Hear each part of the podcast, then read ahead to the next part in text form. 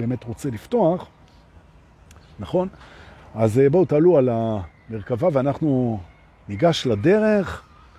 אה, היום אנחנו, כאמור, 26 בחודש אפריל 2022, ואנחנו נמצאים היום באפיזודה של מסע הממלכה הפנימית, מספר 443, אני חושב. תתפסו אותי אחד יותר, אחד פחות. 443, ושוב אני מזכיר שערב הסיום ושיעור הסיום הפרונטלי של המסע הזה עבר מהתאריך של השישה למאי, מיד אחרי יום העצמאות ביטלנו את האירוע הזה, לשמחתי אגב. החזרנו כבר לאנשים את הכסף בזיכוי מלא, והעברנו את הערב הזה ואת השקת הספר לנטור, 27 במאי. אני אתן שם ביום שישי בערב, לפני המסיבה, את הפרק האחרון, נחשיך אורות, ניסע בתוך המסע, יהיה פסיכדלי. יהיה ממש כיף. נכון?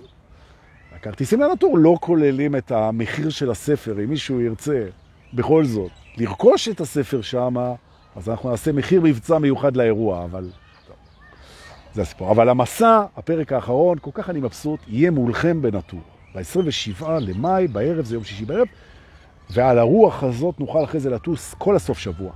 כולל שבת בערב, שאני שוב פעם מזכיר לכם כשאתם נרשמים אצל מטל מורן, כדאי מאוד להישאר גם שישי וגם שבת, ותעשו מזה סוף שבוע ארוך ותצאו רק ביום ראשון בצהריים, זה מה שיאפשר לכם להיות עוד גם בג'קוזי ולנוח ולנסוע בשקט, בלי פקקים, ולהיות איתנו שם, בסך הכל בתוספת של 70 שקלים, אה, בחווה לעוד לילה. נראה לי שווה בטירוף, ממש. אני בכל מקרה לקחתי את החווה בשבילנו לשני לילות, כדי לאפשר אה, לאנשים להישאר, כי לא נראה לי נכון אחרי אירוע כזה לצאת בשבת בערב, אז מי שחייב שייצא ומי שלא, אז שיוסיף עוד 70 שקלים ושישאר. ועכשיו, בזמן שברברתי, אנחנו מגיעים בעצם לבית שהוא בית בעיניי מאוד מאוד חשוב, אוקיי? וזה נקרא בית המשפך, אוקיי? או אם תרצו באנגלית, כן? The Funnel House, בית המשפך. ברוכים הבאים, הנה עכשיו יובל, אתה יכול להכניס את זה פה לספוטיפיי מכאן. ברוכים הבאים לאפיזודה 443 של מסע הממלכה הפנימית. אנחנו נמצאים בבית המשפך. אנחנו מתחילים שיעור בוקר טוב. תודה שבאתם. אני מתחיל. לי קוראים דור פולס, עדיין, נכון? למרות שזה לא אומר יותר מדי. ואנחנו מתחילים תובנות, מהו בית המשפך, מה עושים איתו, איך עושים איתו, איזה כיף. שימו לב, תנשמו עמוק. בניתי על הפרעות בשידור כדי שננשום, לא הגיעו, אז נשימה ספונטנית, בואו ננשום. תובנה ראשונה, בית המשפך בממלכה שלנו זה מקום שאנחנו מבינים בעצם שסיטואציה אחת היא ממשפכת אותנו, מילה, לא יודע אם היא קיימת ציור, כן? בעצם היא אוספת אותנו לתוך צינור מסוים שלוקח אותנו למקום אחר. הרעיון של משפך בעצם, זה בעצם כלי קיבול רחב, שמאפשר לאגוד או לאסוף או לרכז, אם תרצו אנרגיה או תוכן, לתוך צינור ולהעביר אותו למקום אחר. נכון. אם נלך רגע לטבע, אז אנחנו רואים שלנהרות יש מה שנקרא אגני עקבות, שזה בעצם המשפכים שלהם, המקום ששם יורד הגשם, והכל בסוף מתנקז אל הנהר. אוקיי? זה משפך. וזה מאוד חשוב, כי מדובר על זרימה. מצד אחד, מקום שקולט אנרגיה במקום רחב ומרכז אותה לתוך צינור אנרגטי יותר צר, יותר מדויק ולמקום אחר. אוקיי? זאת אומרת, אנחנו בענייני זרימה פה, בענייני איסוף אנרגטי והסטתו, התמרתו, הנעתו וריכוזו בתוך הצינור, לאן שהוא צריך להגיע, funneling, כן? משפחנות. אוקיי. למה אני מתכוון? ופה אני מתכוון לעניין שאנחנו סוחבים איתנו הרבה פעמים בחיים בעיות שאנחנו מגדירים אותן בעיות כרוניות, או בעיות של החיים שלנו, או בעיות מגיל צעיר. זה יכול להיות טראומות, זה יכול להיות דיכאון, זה יכול להיות חרדה, זה יכול להיות אה, תחושת חוסר ערך, משהו שמלווה אותנו שנים ארוכות, כן, מהילדות, מהנערות, משהו ש... ואנחנו לא מצליחים לפטר ממנו. זה יכול להיות פחד, זה יכול להיות דפוסים, זה יכול להיות ייאוש, זה יכול להיות שנאה, זה יכול להיות תסכול, זה יכול להיות אה, חוסר רצון לחיות, ממש חוסר משמעות, וסבלנו מזה לאורך זמן.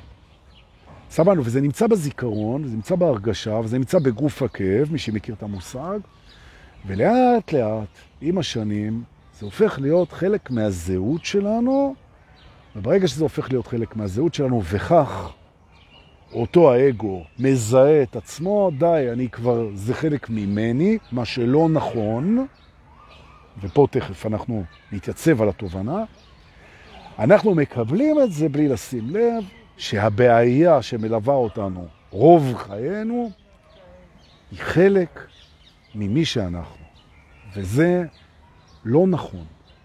ויהיו פה הרבה מאוד התנגדויות של האגו לשידור הזה, ואנחנו על כל התנגדות נגיד תודה ונחבק אותו. אוקיי? כי הוא התנגד, כי אנחנו הולכים לעשות לו בהתחלה סדק, ואחר כך מילקשייק, ואחר כך funneling, ולעשות משהו עם האנרגיה הזו. אוקיי? בעצם, המקום הכי חשוב לשים לב אליו כשאנחנו ניגשים לבעיות כרוניות, בעיות שמלוות אותנו על ציר הזמן, בעיות שאנחנו לא מצליחים לפטר מהן, סבל מתמשך, שהאגו הוא כבר נאחז בזה כחלק מהזיהוי, ובתור מתעוררים, אנחנו מזכירים לעצמנו השכם, הערב וגם בצהריים, שאיך שאנחנו חושבים את הזהות שלנו, זה לא נכון. אנחנו לא הזהות שלנו. זהות יכולה להיבנות, יכולה להשתנות, יכולה להתאפס אחרת. זהות זה אוסף של אה, ניתוחים של רפלקציות פנימיות וחיצוניות, אין בזהות אמת, ולכן היא חולפת, ניתנת לשינוי, ובוודאי ובוודאי היא לא מי שאנחנו, ולכן היא לא גזירת גורל. וגם אם אתה חווה דברים לאורך השנים, זה לגמרי ניתן לפתרון, לגמרי ניתן לפתרון, וההתעוררות היא הדרך הכי טובה שאני מכיר לפתרון של בעיות כאלה, שהופכות להיות חלק מאיתנו. אני מסכם את הפתיחה הזאת. האם הבעיה שאנחנו ניגשים אליה היא חלק מהזהות שלנו בעיני עצמנו? אם כן, להגיד לעצמנו, הזהות היא לא אנחנו. זאת אומרת, היא חלק מהזהות, אבל הזהות היא לא אנחנו. נכון. ההפרדה, אני עובר, שתיים. ההפרדה שהמתעורר עושה בין מי שהוא באמת לבין הזהות שלו, כשהוא עושה את ההפרדה הזאת, בשנייה שהוא עושה אותה הוא מוגדר כער. אנשים ערים מפרידים בין הזהות שלהם לבין מי שהם באמת. נכון. בעוד שמי שהם באמת הם יודעים רק חלק קטן, ואת הזהות הם מכירים. נכון. ממש ככה. זה כמו להפריד בינך לבין הבגד שאתה לובש. או להפריד בינך לבין סיפור חייך. אתה זה לא סיפור חייך, אתה זה לא הבגד שאתה לובש, אתה זה לא מה שחושבים עליך, ואתה זה לא הזהות שלך בעיני עצמך. נכון. ולאגו יש בעיה רצינית מאוד להסכים לקבל את זה, והוא נכנע רעיונית עם ה mind, הוא אומר, טוב, תשמע, אתה יכול לטעון את זה, אין בעיה, אבל ההרגשה, ההרגשה והדפוסים והכרונולוגיה, מה שקשור בזמן, לא משחרר את הבעיה. בעצם הוא אומר, אוקיי, יש לך פה איזה רעיון, שאתה זה לא הזהות שלך, והזהות שלך התגבשה סביב בעיה, ואתה הפכת את זה כאילו לבעיה שלך, אז אתה אומר, אוקיי, זה בזהות ולא במי שאתה, לך אין בעיות, אין בעיה, קיבלתי את הרעיון כרעיון, תודה רבה לך. אבל אתה תמשיך לסבול מזה ולהתראות. ואוי, כמה שהוא טועה. נכון, הוא טועה, הוא יהיר, אגו הוא יהיר. הוא חושב שהוא יודע מה היה כי הוא זוכר מה... הוא חושב שהוא יודע מה יהיה כי הוא זוכר מה היה, נכון? אבל לאט לאט, במסלול ההתעוררות אנחנו מבינים שהוא לא זוכר משהו, מה שהיה. הוא זוכר את איך שהוא תפס את מה שהיה, את זה הוא זוכר. נכון, הוא לא זוכר את מה שהיה. יפה. והוא גם לא יודע מה יהיה, כי אף אחד לא יודע מה יהיה. בטח לא הוא. ולכן אנחנו נחזיר אותו לממדיו הראויים, שהוא זוכר רק את איך שהוא בחר לתפוס את זה ולא היה מודע לזה, והוא לא יודע מה יהיה בכלל. נכון. עכשיו מה שקורה שהסיבה שהוא לא משחרר, את ההצמדות לבעיה שלנו, וזה יכול להיות שלל בעיות שמלוות את האנשים שנים וגורמים להם סבל, גורם להם סבל רב. הבעיות גורמות להם סבל רב. זה בגלל שהוא מעדיף את הביטחון שבידיעה ובהיחזות ובהיכרות, הוא מעדיף את זה על ההקלה. וזה פשוט מדהים. אני פוגש, אני כבר הרבה שנים בתוך הסיפור הזה, אני פוגש אנשים שהם רואים בעצמם כבר מטופלים כרוניים. זאת אומרת, הוא תמיד בטיפול, טיפול פסיכיאטרי, טיפול פסיכולוגי, טיפול תרופתי, טיפול קוגניטיבי, טיפול, טיפול, טיפול, זה כבר בזהות שלו, הוא המטופל. אתה אומר לבן אדם, האם יכול להיות מצב שאתה תקום בבוקר, אחרי תהליך שאתה תעשה עם עצמך, של תרגול מסיבי אגב, ופתאום אתה לא תדע מי אתה, כי אתה לא המטופל, ואתה לא המתורגל, ואתה לא סובל, ואתה לא בחרדה, ואתה לא בדיכאון, ועכשיו אתה נמצא בשכונה חדשה, שבעצם שום דבר לא מפריע לך.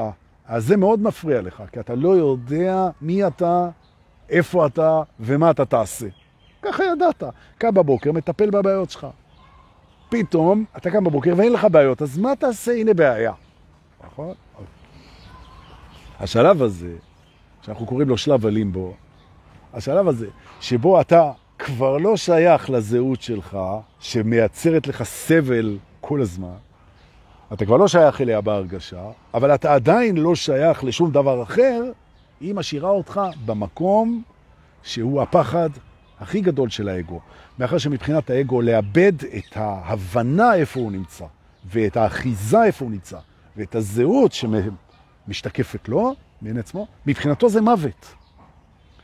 וצריך להבין את הנקודה הזאת, שכדי לייצר את השינוי, את ה funneling, אנחנו צריכים להסביר לאגו ברמה חווייתית, בחווייתית את זה שהוא הולך לחוות רגע של פחד מוות ושיתמודד.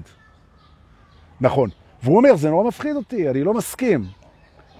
אז אתה שואל אותו מה יותר מפחיד אותו. להתמודד עם הדבר הזה ולצאת מזה, או להישאר עם הדבר הזה עד סוף ימיו.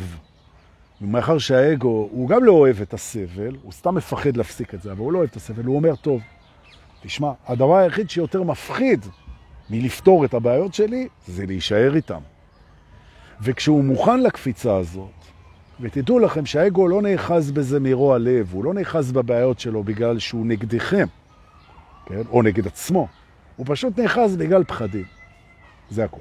זאת אומרת, שכדי להגיע ל funneling, של הריפוי, אנחנו נצטרך לתמוך טוב מאוד במערכת הפחדים של האגו, כדי שהוא יסכים לבצע את ה-leap of faith הזה, את קפיצת האמון הזאת, אלא שום דבר.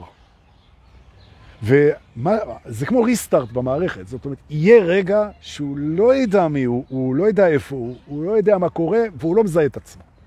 הוא מת לרגע. נכון. מה שאני יכול להגיד לכם, שאחרי הרגע הזה הוא פתאום מגלה, זה כמו שמתרגלים לחשיכה. פתאום נהיה חושך, אתה לא רואה כלום. אמא, מכירים את זה?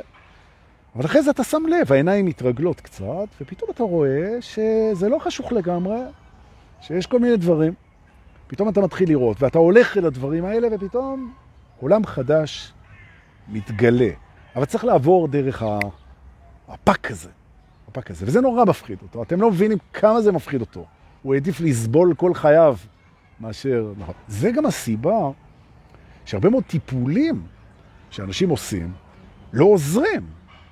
הם לא עוזרים כי האגו לא מוכן לשחרר את האחיזה בטירוף, בעצבים, בחרדה, בדיכאון, ברגשי הנחיתות, ברגשי הקיפוח, בתיקונים קרמטיים שאנשים מביאים מגלגולים מקבילים או קודמים, אתה הולך, אתה מסתכל על זה, הוא רגיל לזה, נכון? הוא רגיל לזה, הוא אומר, זה חרא, אבל זה החרא שלי, אני, נכון, נכון. ומה שיפה פה, זה שכשאתה מבין שהחיים עשו לך funneling, זאת אומרת בעצם התגלגלת, התגלגלת, התגלגלת, ופתאום אתה מגיע למקום שבו כבר אתה חייב לקבל החלטה. או להתעורר ולחזור הביתה למי שאתה תמיד, אל מי שאתה באמת, לחיבור, לאמת, לאור, לבורא, אם אתה רוצה, מבחינה אנרגטית, או להמשיך לדשדש בחיים שהם הולכים ונהיים יותר ויותר בעייתיים, כי אתה סוחב עוד ועוד שנים את הבעיה, ואתה מגיע לצומת הזה, שזה בעצם המקום שבו בדרך כלל היקום מפגיש אותך עם הדרכה רוחנית כלשהי. או ששמעת איזה משהו, שראית איזה סרט, או שפגשת איזה מישהו, או שקראת איזה ספר, ופתאום, כמו קסם, מאירים לך את השביל הזה. והשביל הזה, שאתה מתחיל ללכת בו, הוא השביל שמוביל אותך בעצם להתעוררות, כי בעצם אין לך ברירה. הברירה השנייה זה להמשיך להישאר בתוך הדבר, שהרבה פעמים אתה רק מחכה למוות שיגאל אותך מייסוריך. נכון. אתם לא תאמינו כמה אנשים פגשתי בחיים שלי בסשנים ובהרצאות ובמפגשים, וב... שהם אמרו לי, הם אמרו לי, תקשיב, אם לא הייתי מפחד, אז הייתי מתאבד מזמן. כי רע לי. ואני שואל אותו, מה, הדבר הזה שרע לך, מה, מה הדבר הזה, בדרך כלל, אתה מגלה, בדרך כלל, שהדבר הזה שרע, זה משהו שבהתעוררות נעלם. נכון? כי הוא קשור למחשבות, והוא קשור לזהות, הוא קשור לזיכרון, והוא קשור לפרוסס, לדייג'סט של חוויה. ואין בזה אמת, או במילים אחרות, מה שגורם להרבה אנשים רצון לא לחיות. זה הרצון לגמור משהו שהוא לא אמיתי. וההתעוררות היא מסלקת את זה. נכון? זה מקסים, זה, זה מדהים. נכון. אז מה עושים? או... אז מה עושים? קודם כל, מכינים את עצמנו או את הבן אדם לרגע הזה שאתה פתאום לא תדע מי אתה, מה אתה, איפה אתה. תתכונן לרגע הזה. נכון. זה כמו שאתה, הייתי גם עכשיו באוסטריה במין מגלשות מים, אז הבת שלי האכזרית, אני כבר עוד מעט בן 60, מה רוצים ממני? הלב שלי חלש. היינו באיזה מקום עם מגלשות מים כאלה מטורפות, והיא העלתה אותי למגלשה הגדולה האדומה, ואתם כולכם מכירים מגלשות מים, אבל שמה זו הייתה מגלשת מים מיוחדת. ואני אספר כי זה קשור. אתה מגיע למגלשת מים הזאת, אז יש בן אדם, אישה, שהיא אחראית על השילוח שלך אל תוך הגיהנום הזה, והיא מכניסה אותך לקפסולה סגורה, שקופה, עם, עם סגירה, כמו ארון, שקוף כזה, שהיא רואה אותך, קפסולה כזאת. ואתה ממש נסגר ואתה עומד על רצפה, והיא מסתכלת עליך בעיניים, והיא שואלת אותך, אתה בטוח שאתה רוצה לעשות את המגלשה הזאת? כאילו? ואתה, כי הבת שלך לוחצת עליך ואני לא בא לך לצאת לוזר. אז אתה אומר לה, כן, אני בטוח, והרגליים שלך אוהדות ה... בתוך הקפסולה הזו, ואז היא עושה לך 100%, עוד לא קיבלת התקף לב, אתה תקוע בדבר הזה, ואתה אומר לה כן, ואז כמו בהוצאה להורג בגרדום, ממש ככה. היא לוחצת על כפתור, והרצפה נפתחת, אין לך שליטה על זה, זה לא מגלשות שאתה בוחר להיכנס. אתה עומד, היא בוחרת מתי. וזו נקודה קריטית, כי זה בדיוק הסיפור הזה עם, ה, עם ההתעוררות. אתה לא יודע מתי פתאום אתה תרגיש, אימא'לה, אני לא יודע מה קורה פה, אתה לא יודע, אתה לא יכול לתכנן את זה. וכשאתה לא יכול לתכנן את זה, אתה לא יכול להיערך לזה. וכשאתה לא יכול להיערך לזה, אז אתה נערך לזה שאתה לא יכול להיערך לזה, ואז זה בסדר. אז אמרתי לעצמי, דורקה, הנה אתה בקפסולה, תכף זה ייפתח, אתה לא יכול לדעת מתי זה, אז תערך לזה שאתה לא יודע. תנשום עמוק וצ'ק, היא פתחה. ואז אתה נופל איזה שלוש קומות, משהו, איזה עשרה מטר כאלה, אתה נופל בתוך מנהרה עם מים, אדומה, ותאמינו או לא, היא עושה סיבוב של 360 מעלות, כמו בלונה פארק, לגמרי, אתה גם רואה את זה מבחוץ, לגמרי. 360 מעלות, ואחרי זה צ'רקסיה כזאת. אבל זה לא רכבת הרים שאתה יושב חגור בקרונית וצורח. אתה בתוך מגלשת מים, כשהיא עושה את ה-360 מעלות, גם המים בתוך... בקיצור, איך להגיד לכם בעדינות? לא פשוט, נכון, אבל כיף, כיף, נכון. עכשיו, מה מעלה אותך על הדבר הזה? אחד, זה התדמית שלך בעיני הבת שלך, זו תשובה פחות טובה, אבל מה לעשות, היא אמיתית. ושתיים, שאתה חובב ריגושים. המקום הזה שבו אתה, שאתה אימא'לה, ש... זה מקום שאני רוצה לדבר עליו עכשיו. במסגרת ההכנה ל funneling, אוקיי. תדע שבמסגרת המסע שאנחנו מעבירים אותך, עוברים איתך, שאתה מעביר אותנו, המסע שלנו, יש רגעים שאתה הלכת לאיבוד. נכון. ומה שאני רוצה שתדע זה אחד, שאתה לא יודע מתי הרגע הזה יבוא, ושתיים, כשהרגע הזה יבוא, תיזכר במה שאני אומר לך עכשיו. זה שהלכת לאיבוד, זה סימן שאתה בדרך הנכונה. עוד פעם. זה שאתה הלכת לאיבוד, זה אומר שאתה בדרך הנכונה. נכון. ולכן תסכים להיות בללכת לאיבוד. תסכים לזה. ההסכמה להיות באיבוד היא השער שמכניס אותנו אל תוך הפאנל. נכון. רק מי שמוכן להיות אבוד יכול להמשיך בדרך. נכון. מה לעשות? מה לעשות? זה הסיפור. נכון. עכשיו, זה יכול להיות שנייה, וזה יכול להיות דקה, וזה יכול להיות שנה שאתה אבוד. ומה אתה עושה כשאתה אבוד? דבר ראשון, תקשיב טוב, נושם, מזהה את זה שאתה לא יודע מה קורה איתך, ומסכים לזה. ההסכמה להיות אבוד, תובנה שנייה, היא האמון שלך בבריאה. כי אם אין לך אמון בבריאה, ואתה אבוד, אז אתה צריך בעצמך להוציא את עצמך מזה שהלכת לאיבוד. אבל לא.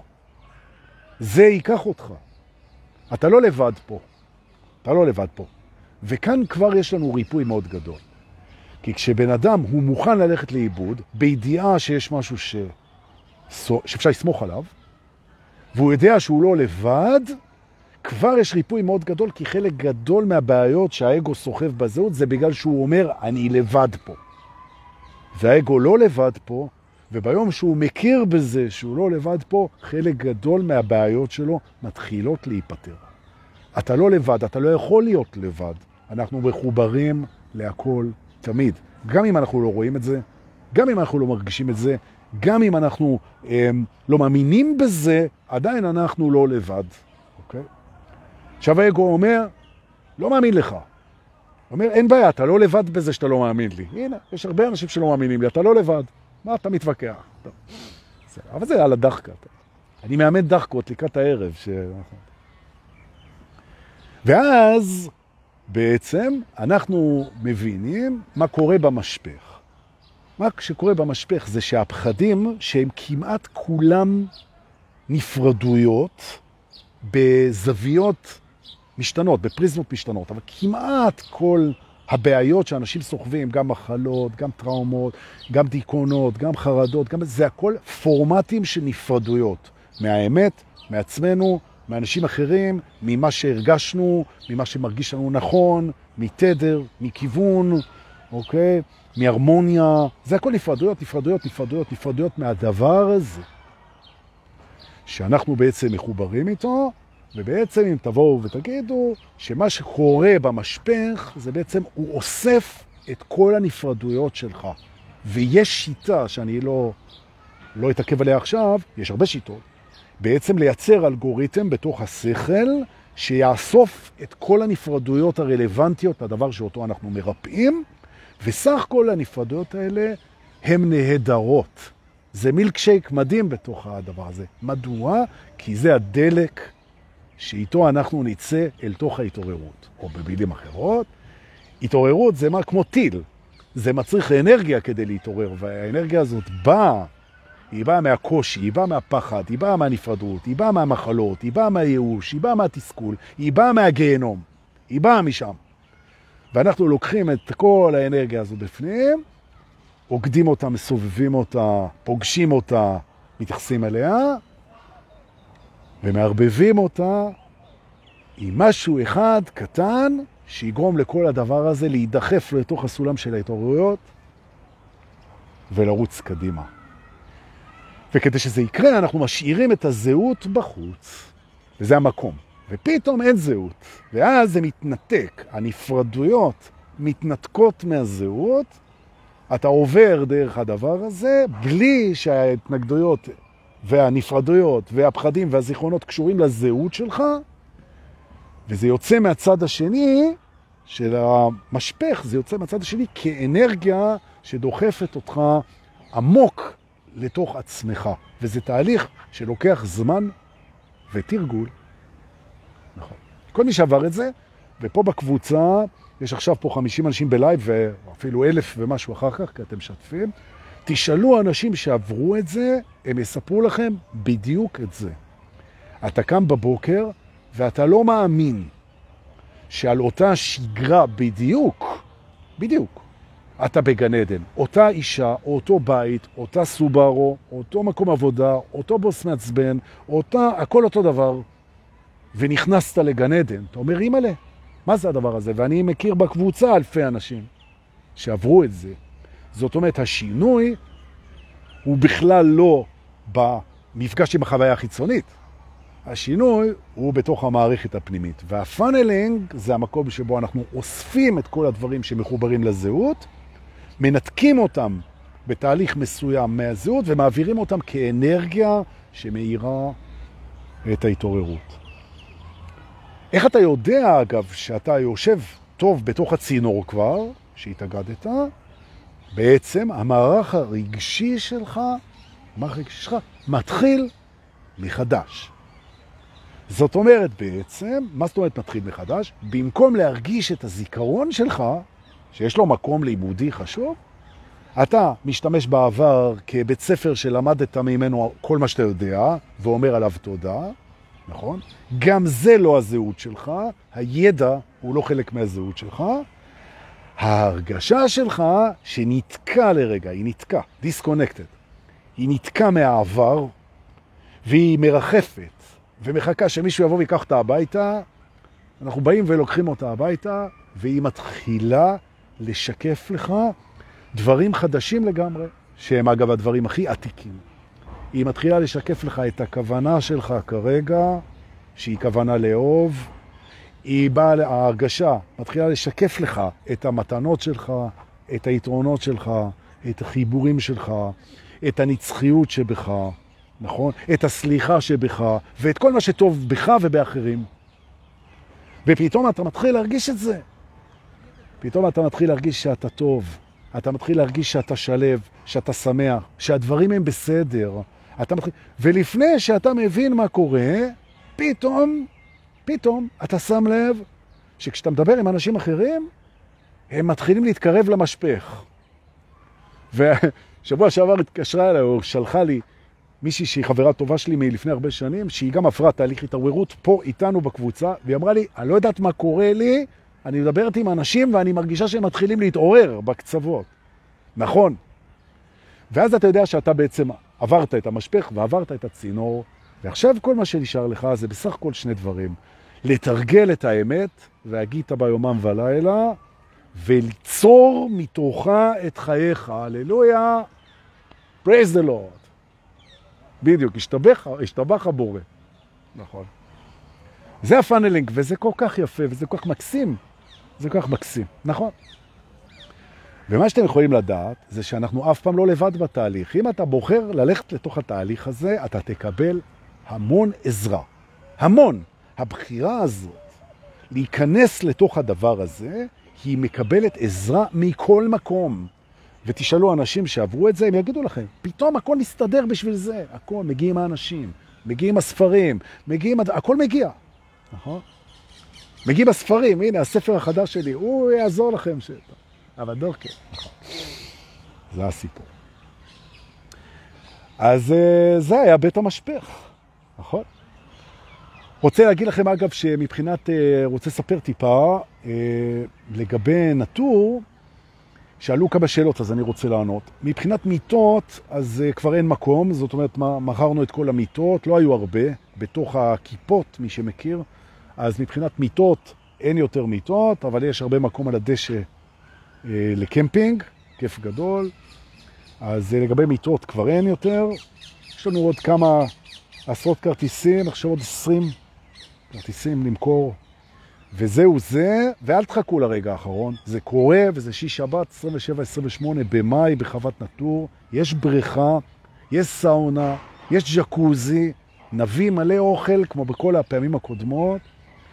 יש ביום שישי בערב פרק מסיים בסדרה הזאת, שאני הולך להעיף אתכם, חבל על הזמן. אחרי זה מסיבה אקסטטית עם די-ג'יי גאון יאיר גולוב, ואחריו אל תוך הלילה זנוני מור, מור תדמור, הללויה. אחרי זה ניתן לכם לישון קצת, ובבוקר זה נפתח לפסטיבל של תכנים, שבכיפה הממוזגת יהיה לכם כל היום הרצאות, תראו, תיכנסו לאירוע, הרצאות של מיטב המרצים כל שעה מתחלף, מדהימים, מדהימים, אחד-אחד, תותחים, ואפילו יש שעה אחת לנשים בלבד עם שרון רותם, וממש, דן שניר יהיה שם, ותסתכלו. ובמתחם של ההילינג, יש לנו שם ערימה של מטפלים, תוכלו לקבל הכל בלי כסף, הכל באהבה. וברחבה עם האוזניות, כדי שיהיה שקט במתחם, אנחנו נעוף עם די-ג'אים מטורפים, וכל זה יהיה עד הערב, וירוצו צ'ייסרים, וירוצו דחקות, ויהיה את החדר קירור היפה הזה של המזרקות עם הנדנדות, נכון? ווואי, איך אני מתרגש. וזה תכף, תכף, זה עוד חודש, זה כלום, זה אנחנו תכף שם, נכון. ותישארו את הלילה הנוסף של שבת בערב, נכון? ונעשה מדורה כל הלילה, בשני הלילות. ויבואו וינגנו במדורה אנשים, גיטרות, כינור, אולי אקורדיון, ויהיה צ'אי בלילה, וצוות המדריכים שם לכל שאלה, ואל תחמיצו את האירוע הזה. פרטים והרשמה אצל מיטל מורן, אה, ומי שרוצה את הטלפון שלה, אז אני אפרסם אותו פה. עוד מעט בתגובות. רוצה להגיד תודה לאלה שהתאגדו ואספו קצת כסף בשביל לעזור לי לקנות אופניים חדשים. זה היה נורא מרגש. איזה הפתעה.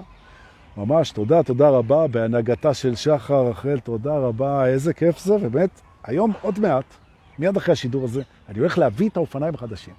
אז עכשיו יש לכם זכות בזה, נכון? נורא כיף. תודה אלה ששולחים בפייבוקס ובביט, כסף, תודה רבה, אני מעריך מאוד את המתנה הזאת.